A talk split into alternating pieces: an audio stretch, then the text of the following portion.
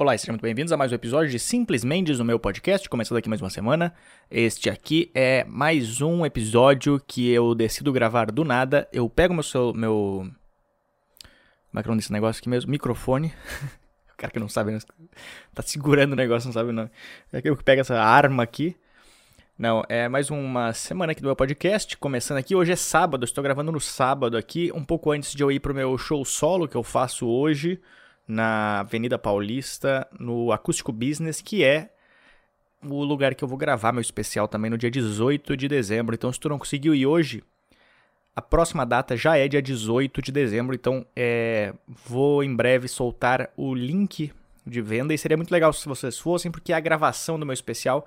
Então, seria muito legal ter vocês que escutam o podcast me assistindo ao vivo. É, o que mais eu tenho para falar aqui? Uh, mais alguns shows também. Ah, agora em novembro eu estarei em Brasília e Goiânia fazendo meu show solo também. Então, se você for de alguma dessas duas cidades, apareça em alguma delas. E também estarei em Sorocaba, no Sorocaba Comedy, no Black House, quer dizer, que é o nome do, do espaço, Black House Comedy. E então, se você escuta meu podcast, apareça dia 26 de novembro no Black House e no dia é, 12 e 13 de novembro em Goiânia e Brasília, respectivamente. Então é isso daí, vamos começar este episódio aqui. Um, dois, três e valendo!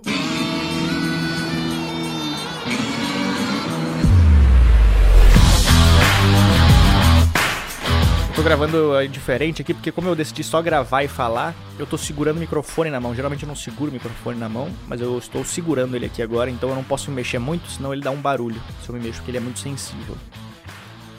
Mas é, é isso daí. É, o que, que eu venho feito, o que, que eu venho fazer. Cara, eu acho que. Será que eu, tô, eu sou dislexo? Eu falo meio errado algumas coisas. Meu maior problema é porque às vezes eu começo a falar as coisas sem pensar na frase que eu vou falar. E aí eu acabo falando qualquer coisa. Eu não, eu não estruturo a frase na minha cabeça antes de falar ela em voz alta. Por isso que, por isso que geralmente eu não interajo com a plateia no meu show, porque eu tenho muito medo de falar alguma coisa absurda e ser preso. Então, Geralmente eu só faço meu show. Eu tenho que começar a pensar mais antes de falar as coisas para não sair falando um monte de coisa aleatória. E por isso que aqui no podcast às vezes eu me arrependo de fazer o podcast, porque às vezes eu falo as coisas. Às vezes eu fico tão à vontade que eu acabo falando um monte de coisa aqui que eu falo, cara, não só ter falado essa parte aqui. Acho que essa parte era meio pessoal demais para eu expor para essas seis pessoas que escutam. Mas é isso daí. O que, eu fiz agora essa semana? Ah, eu fiz. Eu assisti a terceira temporada daquela série You, né? Que, tava, que saiu agora a temporada You. Aquela série. Cara, eu vou ser bem sincero, eu tinha gostado bastante da primeira temporada. Aí a segunda temporada eu falei, ok, uma temporadinha mais ou menos, mas eu gostei ainda da segunda temporada também. Mas a terceira temporada, cara. É aquela temporada que eu me pergunto, por quê? Por que, que vocês só não acabaram? Chega um momento que não tem mais para onde os caras irem e os caras insistem em fazer o negócio. Não sei se vocês já assistiram, eu não vou dar spoiler, mas é basicamente igual a, a, a primeira e segunda temporada. Ele se apaixona por qualquer pessoa em toda. Cada esquina que ele vira, ele se apaixona por alguém e começa a espionar a pessoa.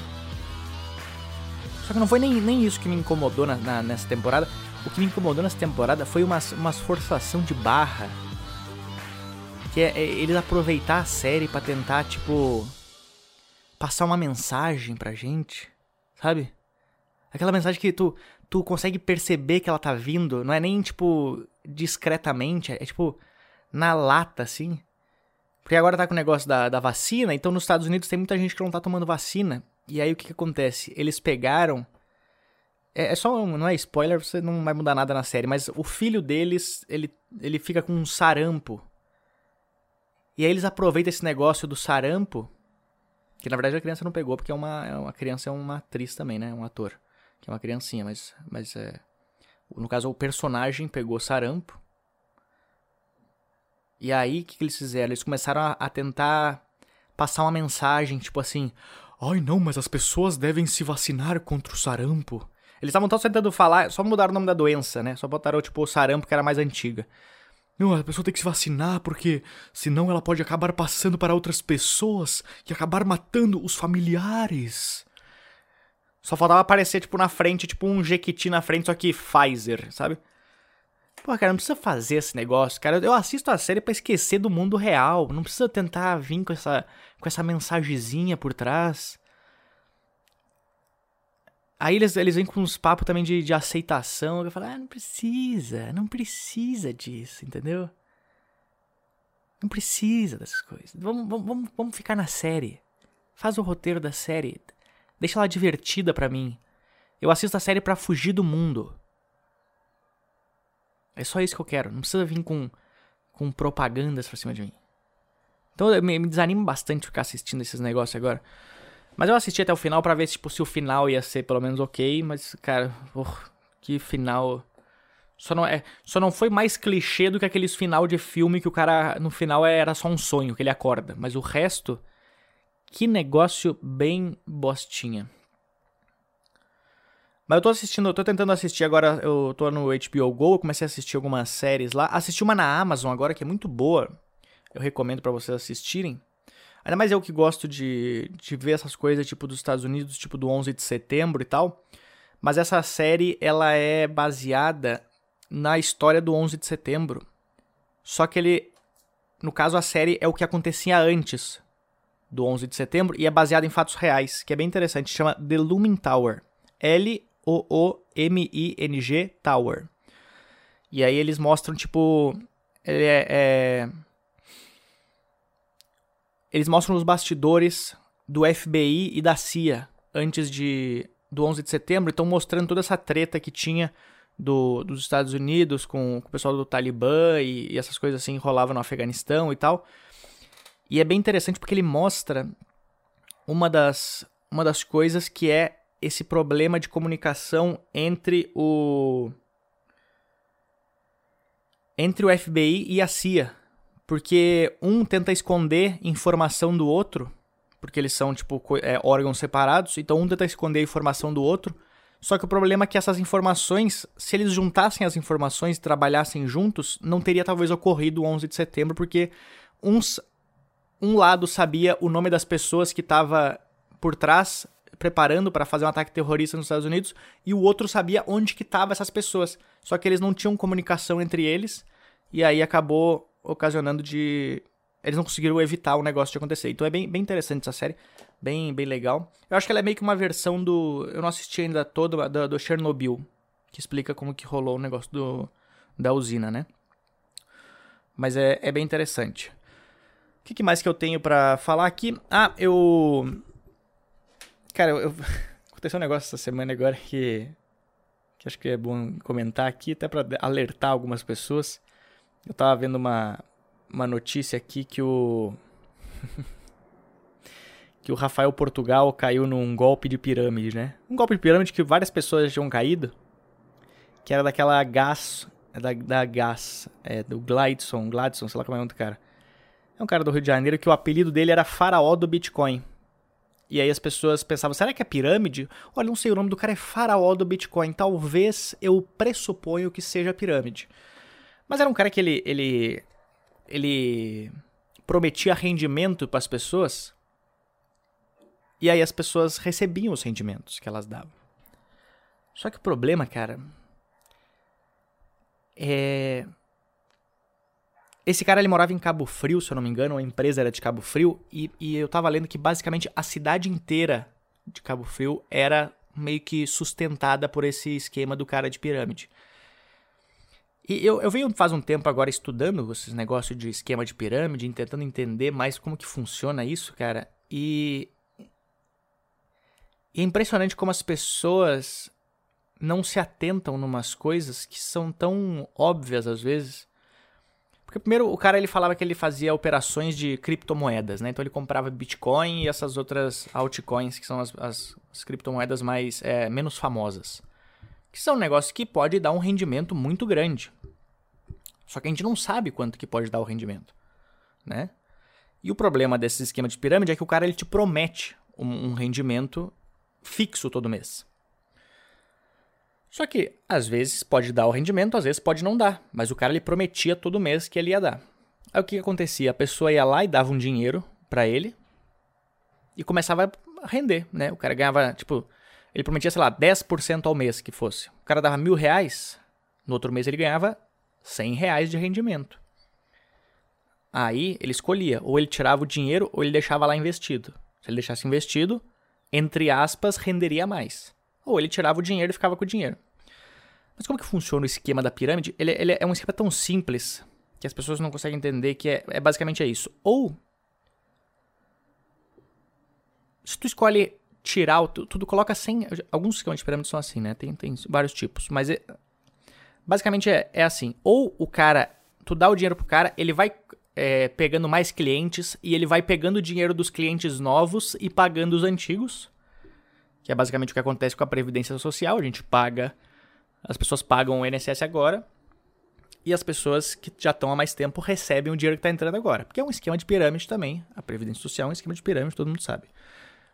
Todo mundo sabe não, mas, mas é só tu entender como funciona. Mas o negócio é o seguinte: é esse cara, ele pegava, recebia do Luca, eu botava meu dinheiro lá, e deixava. Aí, rendia 100 reais. Aí ele falava, Lu, tu, tu, quer, tu quer tirar teu dinheiro? Eu falava, quero. Aí sabe o que ele fazia? Em vez de ele dar o rendimento, eu tinha dado mil reais pra ele, ele pegava os pró meus próprios 100 reais e dava para mim de novo. E aí ele ia tirando. Porque não tava rendendo, ele tava só comprando Bitcoin, coisa assim para ele. Ele tava pegando o dinheiro de outra pessoa ou o meu próprio dinheiro e devolvendo para mim. Aí se eu falava, não, não, eu quero, eu quero reinvestir o dinheiro. Aí fala, não, beleza, então vou reinvestir aqui. Só que ele não reinvestia, ele ficava com o dinheiro para ele. Só que muita gente recebeu esse dinheiro, porque o cara falava, fazia isso. Ele pegava o dinheiro de uma pessoa e dava para outra, ou dava o dinheiro da própria pessoa para ela mesma. E a pessoa falava, putz, eu tô recebendo meu dinheiro aqui investido. E aí a pessoa começa a criar confiança no cara e ela vai lá e dá mais dinheiro pro cara. E aí o cara vai lá, às vezes ele continua continuando pagando as pessoas. Que foi o caso do daquele Bernie Madoff lá, que o cara ficou, sei lá, quase 20 anos no esquema de pirâmide e uma galera ganhou muito dinheiro com ele por isso, porque ele pegava o dinheiro de um e dava para outro. Só que, cara, o problema é que a última pessoa que tem que apagar a luz é a que se fode, entendeu? Então, às vezes, tu, se tu sai na hora certa, tu ganha o dinheiro. Mas tu não sabe quando que é a hora certa. E aí, quando estourou a bomba desse maluco aí, todo mundo que tinha dinheiro com ele perdeu o dinheiro. Aí o cara foi preso e, cara, a galera eu acompanho muita, muita perfil de, de economista. Cara, é impressionante o número de pessoas que defende o cara. De falar, não, não, isso é um absurdo as pessoas prenderem um cara honesto, um cara que, que nos dá dinheiro, é, que ajuda tantas pessoas a, a ganhar dinheiro. Cara, as pessoas não se perguntam que, tipo assim, se realmente desse todo esse dinheiro, tu acha que ele estaria fazendo esse negócio? Por que ele não ia fazer sozinho? Se eu descubro um negócio que eu ganho 10% ao mês de rendimento, eu não falo para ninguém, entendeu?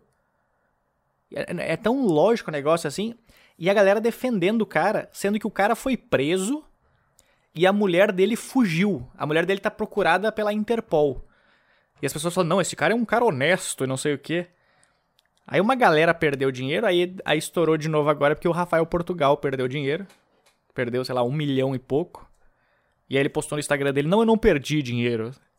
Não, talvez tu não perdeu, porque tu entrou num processo contra ele, o cara vai ser obrigado a pagar, ou ele vai continuar preso. Mas o problema é que ele postou no Instagram dele: Ah, eu não perdi nada. Aí as pessoas que tinham dinheiro com, essa, com esse cara vão começar a acreditar no cara de novo, entendeu? Então é uma, uma burrice, cara, é porque as pessoas têm ganância em ganhar dinheiro. Ela quer ganhar, ela quer ser mais inteligente do que os outros. É, é o, a pessoa quer tomar o risco de falar assim, não, tem chance de eu perder tudo? Tem, mas também tem chance de eu ganhar bastante, então eu vou tentar. E é, cara, é uma, é uma burrice das pessoas. Então, se tu não, não entre em esquema de pirâmide, não entre. Ninguém sabe que é um esquema de pirâmide, mas a partir do momento que o cara ele te oferece um rendimento fixo, desconfie já. Principalmente se for um rendimento mais alto do que tu vê no mercado. Porque, cara, é bizarro. É, as pessoas, tipo, defendendo o cara com unhas e dentes e xingando todo mundo. Sendo que o cara foi preso. E as pessoas estão xingando todo mundo. Então, eu não sei o que que, o que que faz as pessoas acreditarem nisso aí, né? Mas enfim. O que mais que eu tenho para falar aqui?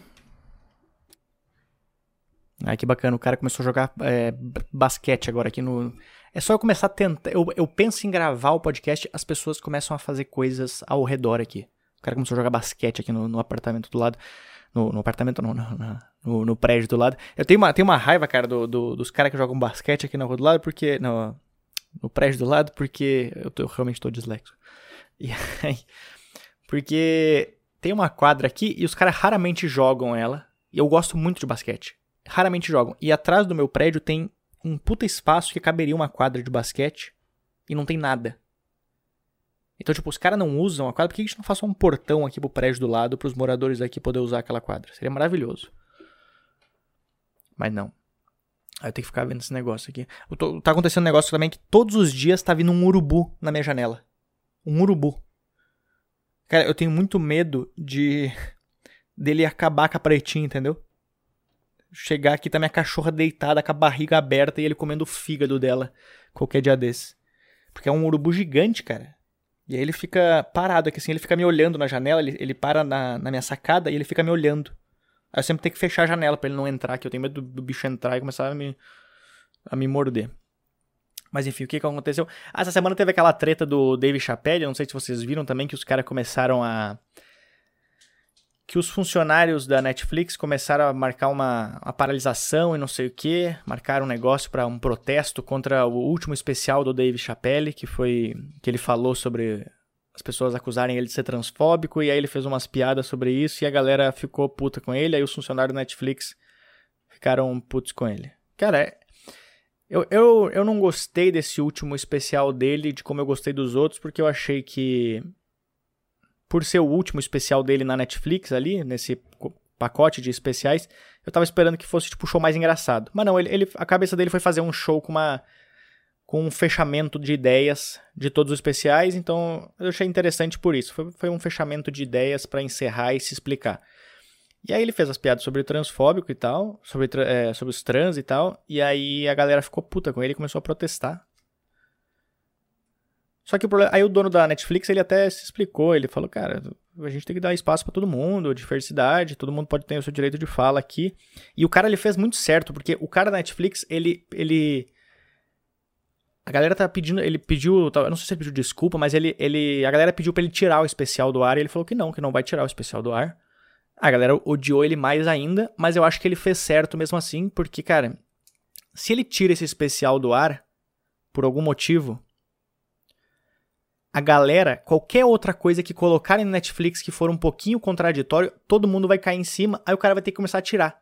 Que é a mesma coisa quando tu pede desculpa por uma piada. Se tu pede desculpa por uma piada, aí eu faço uma piada sobre, sei lá, sobre pessoas que têm Celta. Aí a galera começa, a pessoa que tem Celta começa a me xingar. Aí eu deleto o vídeo do Celta. Aí no dia seguinte eu faço uma piada sobre quem tem Peugeot. Aí o pessoal que tem Peugeot, que vai começar a me odiar também, eu vou ter que tirar. Ah, então, entendeu? Se tu, se tu abre brecha pra galera é, dar pitaco nos teus conteúdos, tu vai ter que toda hora se desculpar ou toda hora pagar o teu conteúdo. Então acho que o cara fez certo, não tem que tirar o negócio do, do ar, cara. Porque senão a galera começa a montar no cara. E, porra, é caro pra caralho esse especial do Netflix. Mas aí deu uma treta e no fim acho que não vai dar em nada. Isso aí, os caras se, se explicou e não, não, deu, não deu em nada isso aqui. Mas enfim. O, o que mais que eu tenho para falar aqui, cara? Eu volto agora para Floripa também. Acho que em janeiro eu estarei fazendo meu show em Floripa de novo. Já vou voltar. Depois que eu gravar mais especial, eu vou começar já a fazer o meu novo show solo. Que eu estou feliz com ele. A outra vez que eu fiz em Floripa foi divertido. Eu não vejo a hora de gravar esse especial e fazer logo essas piadas. Eu não aguento mais fazer as piadas. As únicas piadas que eu gosto de fazer é da morte da minha mãe. Porque eu faço elas bem raro. Então quando eu faço, eu gosto de fazer elas. Então eu tô feliz porque hoje eu faço hoje e amanhã também. Faço hoje em São Paulo, amanhã em Cotia, meu show solo. E eu vou poder fazer várias vezes até até finalmente gravar o especial, né? Cara, esse aconteceu um negócio agora essa semana, não sei se vocês viram, esse negócio aqui do, eu tô vendo meu, é, enquanto eu tô falando, eu tô vendo aqui minha meu navegador que o Alec Baldwin, ele ele tava fazendo a gravação de um filme de faroeste só que essa história tá muito mal contada porque ele foi atirar com uma, alma, ah, uma arma. Cara, eu tô realmente disléxico. Disléxico? Dislexo? Eu tô burro, acho que eu tô burro, gente. Resumindo, acho que eu tô burro. Não, mas ele tava com uma arma cenográfica e aí ele foi atirar, acho que na gravação, no meio da cena, e aí a arma tava carregada. E aí ele matou a diretora de fotografia e deixou o diretor ferido. Só que eu cara, se é uma arma cenográfica, beleza, ela tá. Ela dá a fazer o barulho, mas tá carregada com uma bala? Olha aqui, ó. Novos depoimentos da equipe, de, eh, da equipe apontam que horas antes do incidente, a arma já havia sido disparada no set de filmagem. Os operadores de câmera e seus assistentes ficaram assustados com as condições de trabalho e o baixo orçamento do filme e pediram demissão horas antes da morte de, da mulher. Só que tá muito mal explicada essa história, mas que, que arma que é essa, cara? Que... Porque aconteceu isso aqui também com o filho do Bruce Lee, né? O, acho que é Brandon Lee também, que também foi isso aí. Ele foi dar um tiro com uma. Foi tomou um tiro com uma arma que era pra ser sonográfica e tinha uma bala dentro do negócio. E aí ninguém sabe agora que, que, o, o que, que é o negócio. O que que. Da onde que surgiu essa bala? Ninguém fala se é bala de festim ou se é uma bala, tipo, normal. O que que. Segundo a publicação, o mandado também inclui a obtenção de evidências biológicas da arma auxiliar e a revisão de qualquer imagem que possa ter sido gravada. Então talvez eles devem ter gravado isso aqui. É, a segurança do nosso elenco e a equipe é a maior prioridade. Ok. Hum. Vamos realizar uma revisão interna de nossos procedimentos enquanto a produção estiver interrompida. Imagina que como é que passa na cabeça da pessoa tu tentar dar um tiro na gravação e tu acertar uma pessoa e matar ela, cara. Não tem como voltar a fazer esse filme. Não tem como tu voltar. Imagina quando tu for regravar a mesma cena o medo que vai, tu vai ter de apertar o negócio. Eles vão ter que mudar pra uma faca, talvez, em vez de uma arma agora. Pra...